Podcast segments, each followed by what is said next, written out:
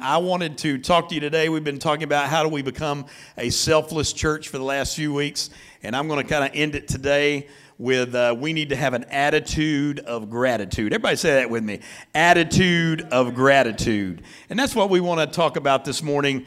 Uh, just one of the ways that we become less selfish is to have an attitude of gratitude. A lot of it begins and ends right here, doesn't it? It's my attitude, it's my perception it's how I live and work towards life. Amen. And so I need to have an attitude of gratitude. Now I'm going to talk to you this morning. There's a word that bumps around that we talk about with the, the younger generation today, and it's kind of the opposite of gratitude. Now, if you were in my Sunday school class, I always give them a little preview of the message because I'm always I got it on my fresh on my mind. But I, y'all don't always shout out shout out the word. But do you know what the opposite of gratitude is? What is it? Attitude, all right. Uh, there's a word that you're going to recognize. It starts with an E. It's called entitlement. And many people have called the current generation the entitlement generation. What does entitlement say? Entitlement says, give it to me now. I deserve it now. Uh, I deserve it. I want it. I want more. And whatever you're doing, it's not enough. And I am entitled to want more. Amen. So the opposite of gratitude is entitlement. And I want to tell you today, we don't need to have a, an, an entitlement attitude because entitlement attitude says that uh, I deserve it. Now, I want to tell you today do any of us deserve salvation? We don't deserve it at all, do we? Does any of us deserve the complete and total forgiveness of our sins? No, we do not deserve that. Amen. I want to tell you there is a, a difference between grace and mercy and entitlement. Amen. Now, God, He showed you His grace and His mercy, and He sent His Son to die on the cross for your sins and my sins. But guess what? You didn't deserve it.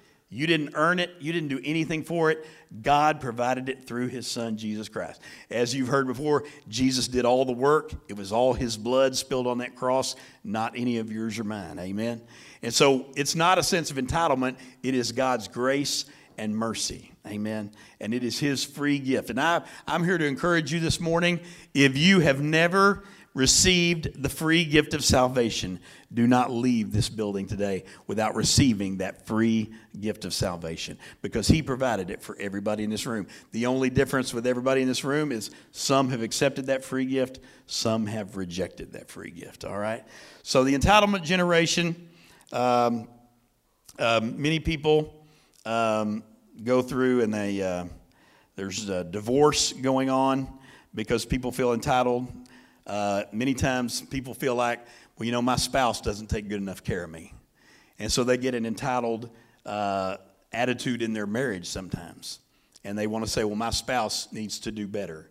And many times we feel like, well, you know, I deserve more out of my marriage and I deserve more from my spouse. Many times at work, you think somebody ought to give you a promotion just because you showed up to work on time, sometimes not even on time. Amen. And guess what? Nobody you don't deserve a promotion. You earn a promotion. Amen. Now, I'm going to sound like an old man on some of this. Amen. Because I'm going to give you some of them old school principles, but I believe they're still true today. You don't, uh, you don't, are, you aren't given a promotion. At most jobs, you earn a promotion. It's not that you're entitled to it. It is you earned it, and you show that by your work ethic that you deserve that uh, promotion. All right. Um, many of us we have a uh, an attitude of uh, never say no.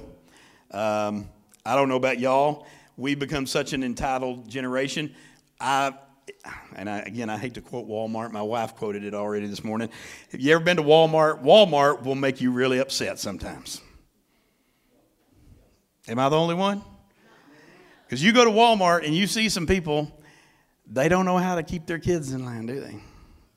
I took my kids to Walmart, and we spent about half our time in the bathroom getting an attitude adjustment. Amen. But some people, they don't know how to say no to their kids. Amen. I, I've seen it just like you've seen it. I've seen little four, five, six, seven, eight, ten year olds lay right down in the cereal aisle at Walmart or Brookshire's or Super One because they didn't get what they wanted and they just have a hissy fit right there in the middle of it. Amen.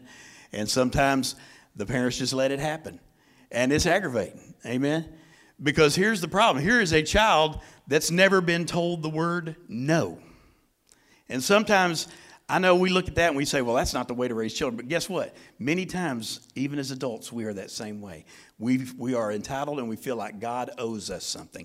Can I give you some news today and burst your bubble? God does not owe you anything. God does not owe me anything. Amen. It is by His grace and His mercy that He loves us and He provided salvation for us. Amen. So we need to understand don't have an entitled attitude, have a, uh, an attitude of gratitude. Do you remember the days? I remember my dad had a pickup. And uh, my dad owned his business, and it was agriculture. It was kind of a nursery, and it would not be uncommon if we were just going, you know, down the road a little bit. He'd throw four or five kids in the back of that pickup truck.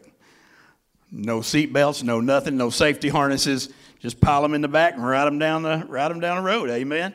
And if you lost a kid, uh, just have another one. Amen. It was almost the attitude, wasn't it? You know. And uh, now it's like safety is everything, and we just we we we take care of everybody, and we we coddle everybody. And you know, you ride a bike now. I used to ride my bike, and we made homemade ramps. You know, uh, nobody knew what a bike helmet was, or knee pads, or elbow pads, and all that. And just uh, you know it was just you were if you scraped yourself then you just sucked it up and got over it amen?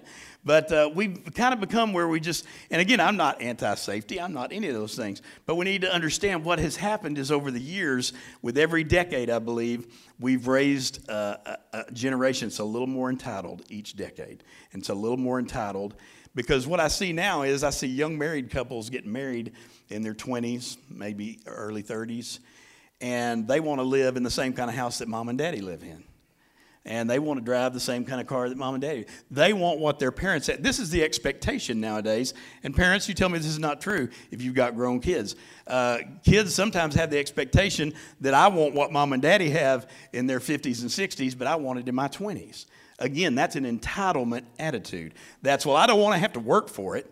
You know, I want I don't want to have to work for it. I don't want to have to listen. Your mom and dad they live in the kind of house they did because they worked hard and they spent years paying a mortgage on it, and uh, they have those cars uh, because they paid the price for those things and they sacrificed for those things.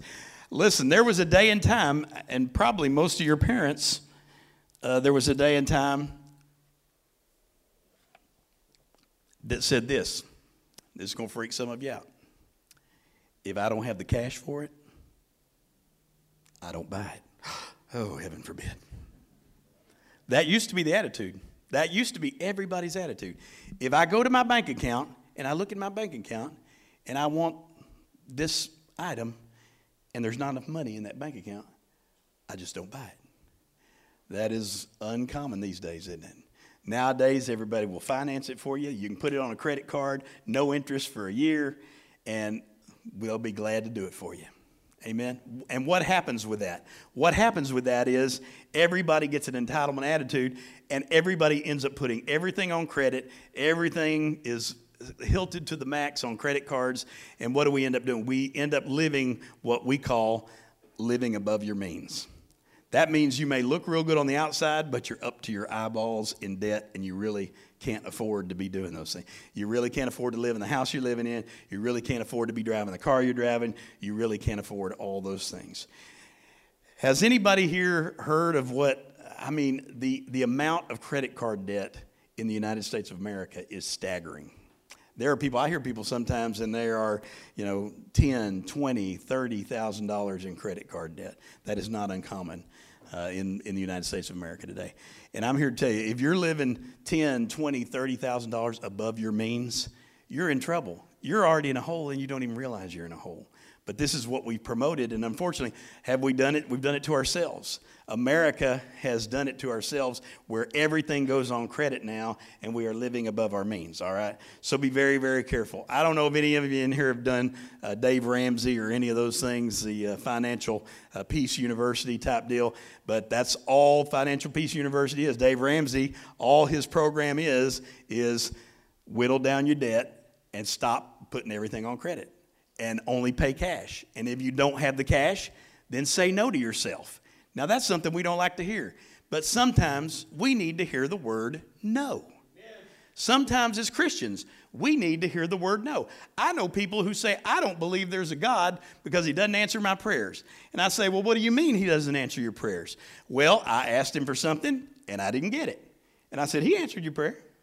He most certainly did. He answers. I can guarantee you, beyond a shadow of a doubt, God has answered every prayer that's come out of your mouth. You just don't like the answer most of the time. If you ask me a question, you give me the courtesy of having several answers, don't you? I can say yes. I can say no. I can say maybe. I can say not right now. I can say you don't need that. That's more than you need. All right? Why do we not give God the Father the same courtesy? God answers every prayer that comes out of your mouth. It's just more times than not the answer is no or wait or not right now or you don't need that. And I'm here to tell you, we do not like that. We are like spoiled, bratty children. We do not like to be told no. So I'm here to tell you today there is a God. He answers every single prayer. You just don't like all the answers all the time. Now, in the same way, if you raise kids like I did, you know that it's foolish to give your kids everything they ask for because they're going to ask for things that are not good for them. They're going to want to eat sugar and candy all the time. They're not going to want to take a bath and they're going to stink to high heaven. Amen. Been there, done that. They're not going to want to brush their teeth and their teeth are going to rot out. Amen. They're not going to want to do a whole lot of things. They're certainly not going to want to go to school. And here's the thing you've got to understand you have to learn to teach your kids the word no, the word you don't need that, and this is what's best for you. Do you think my kids any more than your kids liked every answer I gave them? No, they disliked many of the answers I gave them. But guess what? I, I didn't take it personally that they got mad at me because guess what? I knew that what I was telling them was what was best for them, all right? And I knew they'd get mad, but I knew they'd get over it. And I knew it was what was best for them anyway. So if you want to be mad at me, go ahead. Guess what? God the Father, your Father, your Big Daddy God, also understands you're not going to like all of his answers, but he's a big daddy. He's got big shoulders. He can handle it. But guess what? He knows that there are some things that you ask for in your life. These are not good things. These are not going to help you. In fact, the enemy, the devil, will use those things to draw you away from me. So, as your father, I know you don't need that. All that's going to become in your life is a big distraction. Let's say you go down and you finance, you, you look in your you look in your bank account and you don't have the money to buy a nice big bass boat. Uh oh, I'm going to step on some toes here, aren't I? Amen. And I can't afford that nice big bass boat. But surely God wants me to be happy and catch some bass. And so, uh, God, I'm going to go down there and I'm going to let them finance that nice big shiny bass boat for me. And God says, Mark, you don't need that. Mark, I can see what's going to happen. That's going to become a distraction in your life. And Mark, what I see is happening is what, what day you going to go fishing? Most likely you're going to say, well, you know, I work all week, and then Lord, you know, Saturday's kind of for getting all my my home stuff done. So you know, well, Lord, you know, Sunday's really when I got to go fishing, and really they're they're biting in the morning, you know. So I, I'm real sorry, Lord, but you know, I got to go take care of business, go catch me some largemouth bass. Amen. And the Lord knows this, and He says, Mark, all that big shiny bass boat's going to do, that's going to become a distraction for you. That's going to, the enemy's going to use that to drag you farther away from me. Amen. And so it becomes a choice. Do I listen to God and say, you know what? I don't really need that. Number one, I don't have the money in my bank account to buy it. Number two, I do not need to go up to my eyeballs in debt to do it. And number three, the Lord says, no, you don't need it because it's going to get between you and me. And there's a whole lot of things like that. Some of you, there are some things in your life you need to get rid of because they have become a distraction and they have gotten between you and the Lord. Amen. And so you need to understand the Lord, to have an attitude of gratitude, we need to understand that the Lord is in control and I need to listen to Him. When He says no, I need to just put it down. When He says not right now, I need to put it down. Now, when He wants to bless you, sometimes He'll say yes. And I say, Thank you, Lord. Amen. But many times the answer is no, you don't need that. And I need to understand you know what maturity is? Maturity is the ability to accept the word no and to accept the answer not right now, or you don't need that. That's maturity to be able to say, you know what, Lord, you're right. As much as I want that, as much as my flesh wants that, as much as I like that pretty nice thing, I know you're right. That is spiritual maturity. Amen. All right, let's look at the first scripture. uh, Luke chapter 17, verses 11 through 13. It says, Now it happened as he went to Jerusalem that he passed through the midst of Samaria and Galilee. And then as he entered a certain village, there he met, uh, met him ten men who were lepers who stood afar off. And they lifted up their voices and they said, Jesus, Master, have mercy on us. Now, let me stop right there. So, Jesus is walking down the road, and these 10 lepers. Does anybody know what leprosy was? Leprosy is a terrible disease. It's literally uh, eats your flesh, and your flesh is falling off, and you literally, uh, you know, they don't even have to amputate. Your finger will fall off, a toe will fall off, and it literally is a flesh-eating disease. Eats just literally eats your flesh away, and they had no cure for it back then. And so what they would do is they would put the lepers, they would send them outside of the town, way outside the town, and they'd say, Y'all go live out there because we can't be anywhere near you. It was highly contagious. And so they made these leper colonies. And the lepers would have to go out there and live outside of the town. And the, the city, the town folk would not even let them come near them. And what you had to do as a leper, if you were coming towards me, you would have to yell and let me know you were coming down the same road. And you know what they'd have to yell? Unclean unclean, unclean.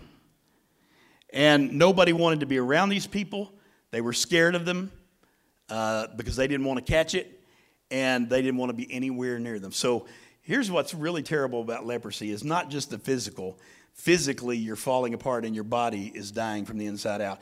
But to go without any human contact. These people didn't have a hug, didn't have anybody that loved them. Their own family ostracized them, sent them down there to the leper colony, and nobody would touch them. Nobody would show them any intimacy, no contact, no human contact for years and years and years. And people could suffer with this disease for 10, 20, 30 years before they died.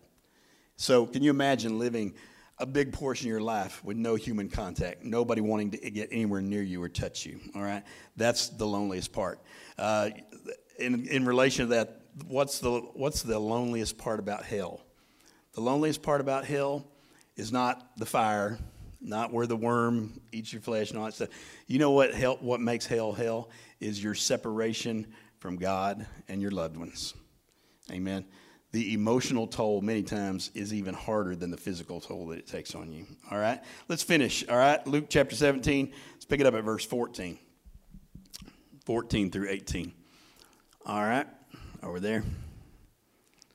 Luke 17, 14 through 18. The devil. He don't like when we try to get it going here. Amen.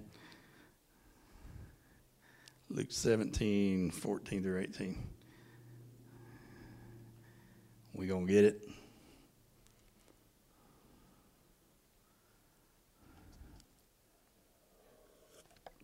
There it is, all right. So when he saw them, he said to them, Go and show yourselves to the priest. And so it was that as they went, they were cleansed. And one of them, when he saw that he was healed, returned and with a loud voice glorified God. And he fell down on his face at his feet, giving him thanks. And he was a Samaritan. So Jesus answered and said, Were there not ten cleansed? But where are the other nine? Okay, verse 18.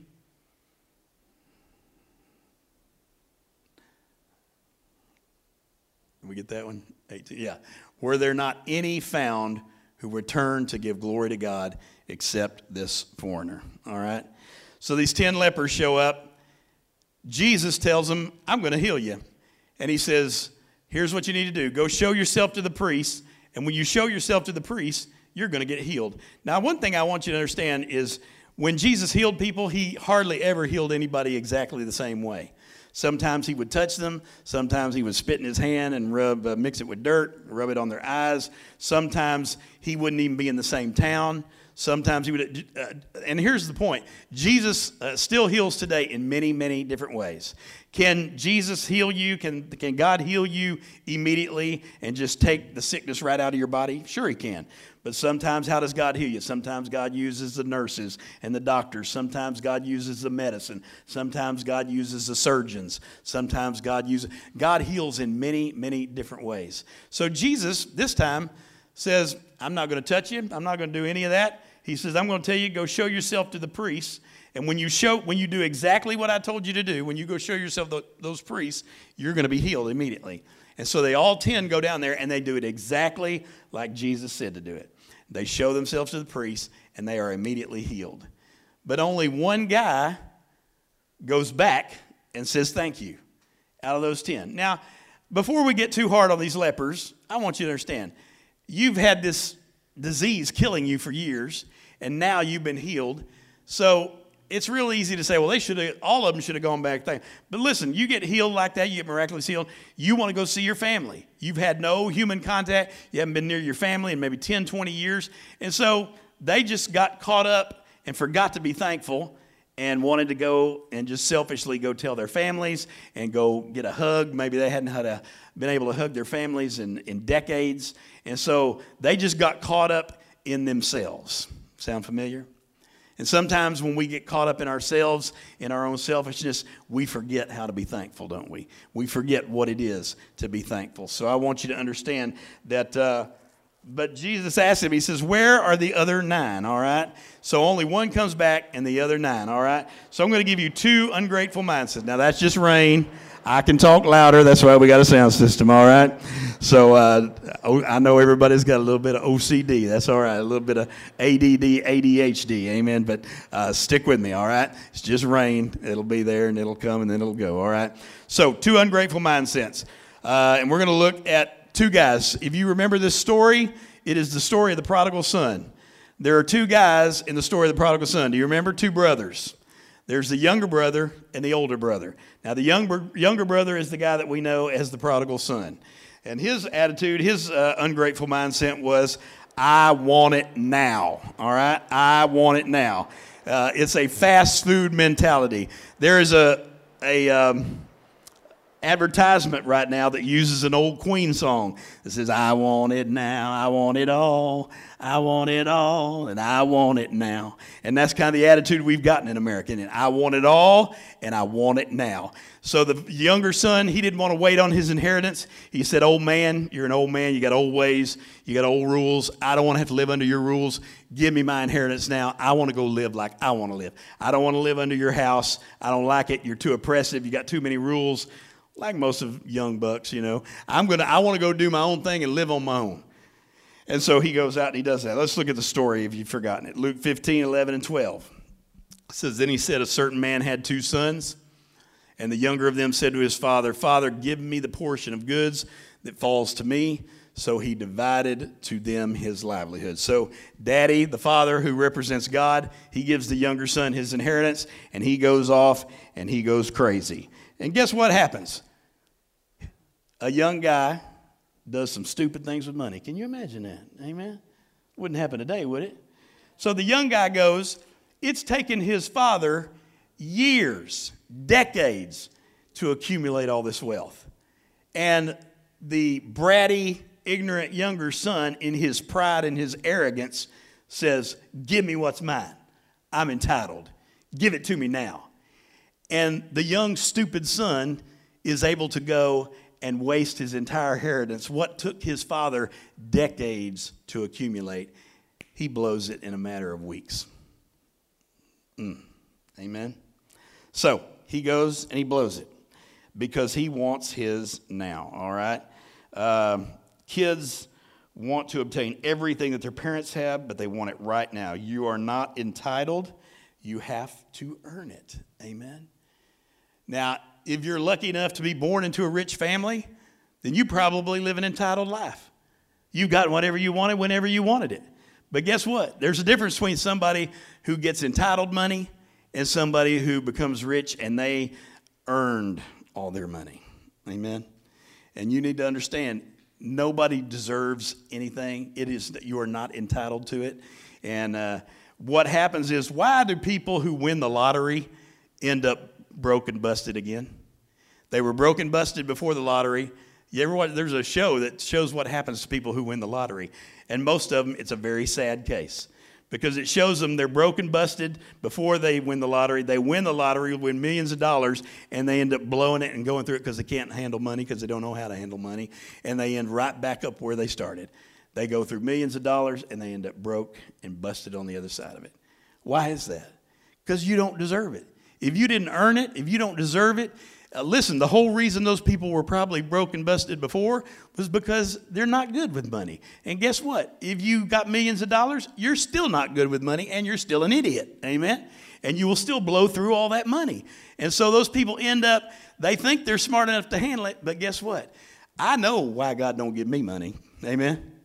Because I know I'd blow it. Amen? I would go hog wild with it, all right? I'd go crazy with it. And so the Lord knows what you can handle and what you can't handle. That's many times why the Lord says, No, Mark, you couldn't handle that. Amen. I'm going to give you just enough here to live on, be comfortable. But if I were to give you that amount that I give that person over there, there's no way you could handle it. All right. The Lord knows what you can handle and what you can't. All right. Okay. Uh, so the, let's look at the older son. The number two son, the older son, uh, is I deserve more. All right. So let's look at uh, the scripture, Luke 15, 29. So he answered and said to his father, Lo, these many years I've been serving you, and I never transgressed your commandment at any time. And yet you never gave me a young goat that I might make merry with my friends. Oh, poor, pitiful me. So what happens? The, the older son, the older brother, says, Look what you're doing to my little brother. He squanders everything. He comes back. You know the story. And the father says, Here's my son who was once dead, who is now alive. Uh, put the robe on him, kill the fatted calf. Let's have a party. Amen. And what does the older brother say? Well, you never did that for me. Why are you doing that for him? And he gets jealous. So jealousy comes in, pride comes in, doesn't it? And he says, You've never done those things for me. I deserve more. I'm the older brother. Why didn't you ever do that for me? I deserve more. All right, so this is the older brother's attitude. Someone owes me, I deserve it. You ever done this? And th- to show you that we have this mentality, let me tell you, let me walk into your home and see if this is true. You walk into your home, you grab the remote control in your living room, you turn on the television, and there's probably some sort of a cable box there and you start flipping, and you start at channel two, and you go into the 100s, then you go into the 200s, then you go into the 300s, and what do you say eventually? There ain't nothing to watch on TV. Amen. Five, six hundred channels, nothing to watch. All right, you put that down, you walk into your bedroom, and you open the closet. Uh oh, I see where he's going. You walk into that closet, and you start touching all those clothes, and you start touching all those shoes, and what do you say? I have nothing to wear. Amen. And you get in that car and you say, Well, this car started and it's going to get me to where I'm going. But man, this car don't have nothing. This car don't, I don't have heated seats. My poor buns get cold in the wintertime. Amen. And this car does not heat my buns. Amen. Poor, pitiful me. I need a nice car. Why can't I have a nice car like Allison? Or why can't I have a nice car like Chris over here? Why can't I have heated seats? Or why do I got to crank my window down and, uh, and Steve gets to push a button to have his window go down? Amen. It's the comparison attitude and it's I deserve more. I should get a better car. I need a better car. I should live in a bigger house. I should make more money. Amen. I know what that guy does at work and I deserve to make more money than him. Amen and you will drive yourself crazy with the comparison game. The comparison game leads to death, and it leads to jealousy, and it never leads anywhere good, all right? We need to express uh, any ungratefulness, all right? So I'm going to give you these things. We need to expose any ungratefulness in our life. So I'm going to ask you to look in the mirror for a second, all right? Here's three things. Number one, material and financial. Are you ungrateful about how much money you make? Are you ungrateful about your job? Are you ungrateful about your house or your car? Are you ungrateful about your stuff? Anything like that, uh, material or financial. Number two, relational. All right? Uh, I wish I had a better marriage. I should be married to somebody better than this person. Can I tell you? I know you. No, you don't. You don't need to be. You got better than you deserve. Amen. I could almost unequivocally say to everybody married in here, you got better than you deserved. Amen. But sometimes we get to thinking, well, poor, pitiful me, you know, my spouse doesn't take care of me like their spouse does. And so we begin to look at the grass is always greener. Amen. You know what I've told you. The grass is greener on the other side. Why? Because there's a septic tank over there, amen? And watch where you step, all right? You're going to get in trouble if you start doing the grass is greener on the other side deal, all right? So, in your relationships, understand God gave you, listen, we're fixing to go into Thanksgiving, and some of you Thursday are going to walk in a house and you're going to do this. I hate my family. My family's a joke. Why is my family so dysfunctional and everybody else's family seems to have it together? Can I tell you today, everybody in this room has dysfunctional family. Everybody in here's got challenges in their family. And guess what? God gave you your particular family for a reason. So don't be ungrateful. Say, God, this is my family, and God, I'm going to go love them right where they're at. Amen. I need to love my family exactly where they're at. Are they perfect? Do they make me mad? Uh, yes. Are they, you know, are do they get on my last nerve? Yes. Amen. But guess what? They're exactly who God gave you, and we need to go in and we need to love them just where they are, warts and all. Amen. All right. And then number three, circumstantial. I don't like my circumstances. And I hear this one a lot. I would like to better my life. Well, you know what I say, and it's not going to be pleasant. If you want to better your life, then start work, putting the work in. Put the work in to better your life. If you want to get a better job, some of you would need to suck it up and try to, uh, to figure out a way to go back to school and get more education. If you want to be uh, to advance farther at work, then you need to prove yourself a better employee at work, a, a harder worker. Uh, go in extra, do the extra work, put in the extra work that is needed to better yourself. Let's face it, we can all better ourselves. Here's what I find that happens with me in my life many times. People come to me and they say, Brother Mark, my marriage is struggling. Can we come to you for marriage counseling? I say, Yes, come on. They come in invariably, the, what I do is I bring one in at a time first. I bring the husband in first. I say, Talk to me. He says, She's crazy. You need to fix her. She's the problem. Everything's wrong with her. I say, Okay, go out and send your wife in. The wife comes in. I say, Talk to me. What's going on? He's nuts. You got to fix him. You got to do something with him, all right?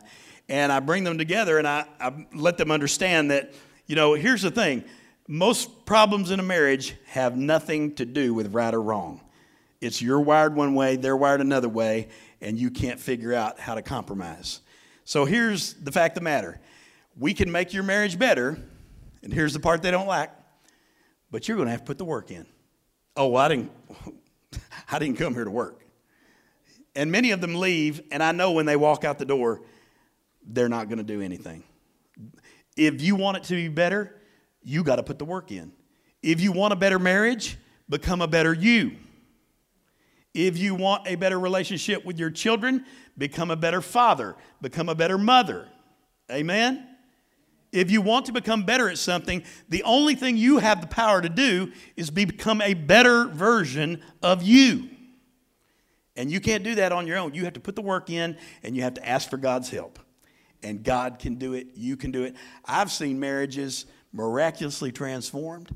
I've seen relationships with kids miraculously transformed, and God can do it. But He's not just going to lay it in your lap. You got to put the work in, and you got to do it. I've seen people become an extremely better version of themselves better husbands, better fathers, better wives, better mothers but they put the work in and they said, God, I need your help. And they did it. Amen. And God can do it. God still works miracles and He does it every single day. But you can't kick back in the La-Z-Boy and say, God, change everything, make me better. You got to put the work in, all right? All right, to cultivate an attitude of gratitude, decide to turn your blessings into praise. We sang this song this morning. Every blessing you pour out, I'll turn back into praise, all right? So decide to turn your blessings into praise. Number one, every blessing you pour out, I'll take, I'll turn back uh, to praise. Number two, every blessing I don't turn back to praise turns into pride. If you don't give the God the credit, then guess who's taking credit? You. All right? Every blessing I don't turn back to per se, uh, praise, uh, turns into pride. Amen? So don't let pride get the best of you. Many of us, we want to take the credit for what God does. And I'm here to tell you, God says, if I gave it to you, you need to be thankful for it. You need to have an attitude of gratitude towards it. Don't let it be a matter of pride, okay? All right. Uh, scripture, a couple of other scriptures here. Philippians 4 11 through 13 says, Not that I speak in regard to need, for I have learned in whatever state I am to be content. This is the Apostle Paul. He says, I know how to be abased or poor, and I know how to abound. Everywhere and in all things, I have learned to be both to be full and to be hungry, both to abound and to suffer need. All right? I can do all things through Christ who strengthens me. Amen. That's a good one. All right? And then the other scripture is uh, Proverbs 15, 15 and 16. Better is a little with the fear of the Lord than great treasure with trouble. Amen. And so we need to understand. I'm going to tell you this. Uh, by human nature, you're not a grateful person. By human nature, I'm not a grateful person. Most of us, we're consumed with our own lives, we're consumed with our own deal, and we're not really concerned about everybody else. And we're not grateful by human nature, all right? Uh, but here's what you need to learn to be contented, thankful. We need to stop complaining and start praising. Amen. Don't just feel gratitude, express it, vocalize it. Tell the Lord how grateful you are. Listen, there are people who have everything. There are people that you think, if I had their life, I'd be so happy. Does everybody in here know who Elvis Presley was? Elvis Presley, a prime example. Elvis Presley lived in a place called Graceland. You might have visited there, it's in Memphis. Elvis Presley lived in a 27 room house, had a bowling alley, had everything you could ever want in Graceland. All right? 27 rooms in his home. It cost $15 million. Uh, he, uh, I'm sorry, he had a $15 million a year income at the time of his death. He had cars you could never own. He had clothes more than you could ever wear. He had airplanes, uh, private airplanes. Uh, he was at 42 years of age and he was depressed and uh, he overdosed at 42 years of age. The man who we would think this guy's got everything. If I had half of that, I would be so happy. No, stuff does not make you happy. Why do so many celebrities commit suicide? Because it proves stuff does not make you happy. More toys does not make you happy. Many people, they get trapped in a prison. Many of these celebrities, like uh, Elvis Presley, Michael Jackson, some of these other celebrities, they become a prisoner to their own life. They become so famous they cannot go out and lead a normal life. And it becomes a prison to them, and they become depressed and they take their own life. That's pitiful, isn't it? And what many of us would kill for, what most of us would say, that's what I'm working for in life. You understand, it has nothing to it. It will lead you to death. Amen. All right? So the last slide is this, and Julie, you can come on at this point. Gratitude makes poor people rich and ungratefulness makes rich people poor. Amen. Write that down. That's good. Gratitude makes poor people rich, and ungratefulness will make rich people poor. Amen. If you would, bow your head, close your eyes. And I hope that you have an attitude of gratitude as we go into Thanksgiving this week. If you're here today and you say, Mark, I'm far away from the Lord and I'm not where I need to be in my relationship with the Lord. In fact, I would say I'm not even sure if I were to die right now where I would spend eternity. I want to give you an opportunity. The Lord is always as close as a prayer away. And He died for your sins and my sins, and all you have to do is reach out and accept it. But if that's you today and you say, Mark, I'm not sure where my relationship with the Lord is, I want to give you an opportunity. Just pray this prayer in your heart and your mind. Say, Dear Jesus, I admit that I'm a sinner. And Lord, I need you. I believe you died on that cross for my sins. And Lord, I need a Savior. So, right now, the best way I know how, I ask you, Jesus, to come into my heart and save me from myself. Now, that little prayer may seem real simple, but guess what? That little prayer is all you need If you prayed that prayer today for the first time, or maybe it was the second time, or maybe you're recommitting your life to Christ, would you just lift up a hand?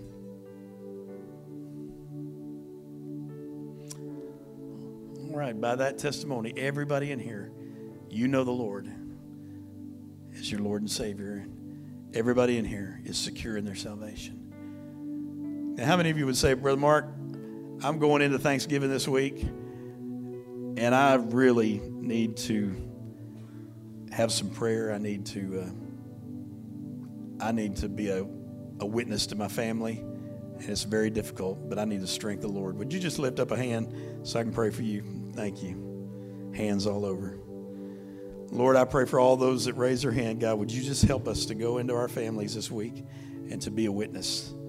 And Lord, not to be afraid not to condemn anybody or judge anybody or to slap somebody up the head over the head with the Bible, but God, but just to be the hands and feet of Jesus, to love people right where they're at, and just spread joy and to spread the love of Jesus to our families. Lord, may we be a people of gratefulness, and may we have that attitude of gratitude this week. We thank you, Lord Jesus, for our time together. We praise you and we thank you for all the many blessings you've given to us. And we tell you today, Lord, we are a blessed people and we are a thankful people. In Jesus' name we pray. And everyone said, Amen. I hope that you have a wonderful Thanksgiving. I hope that you'll go, that you'll be blessed, and be a blessing to your family this week. Amen.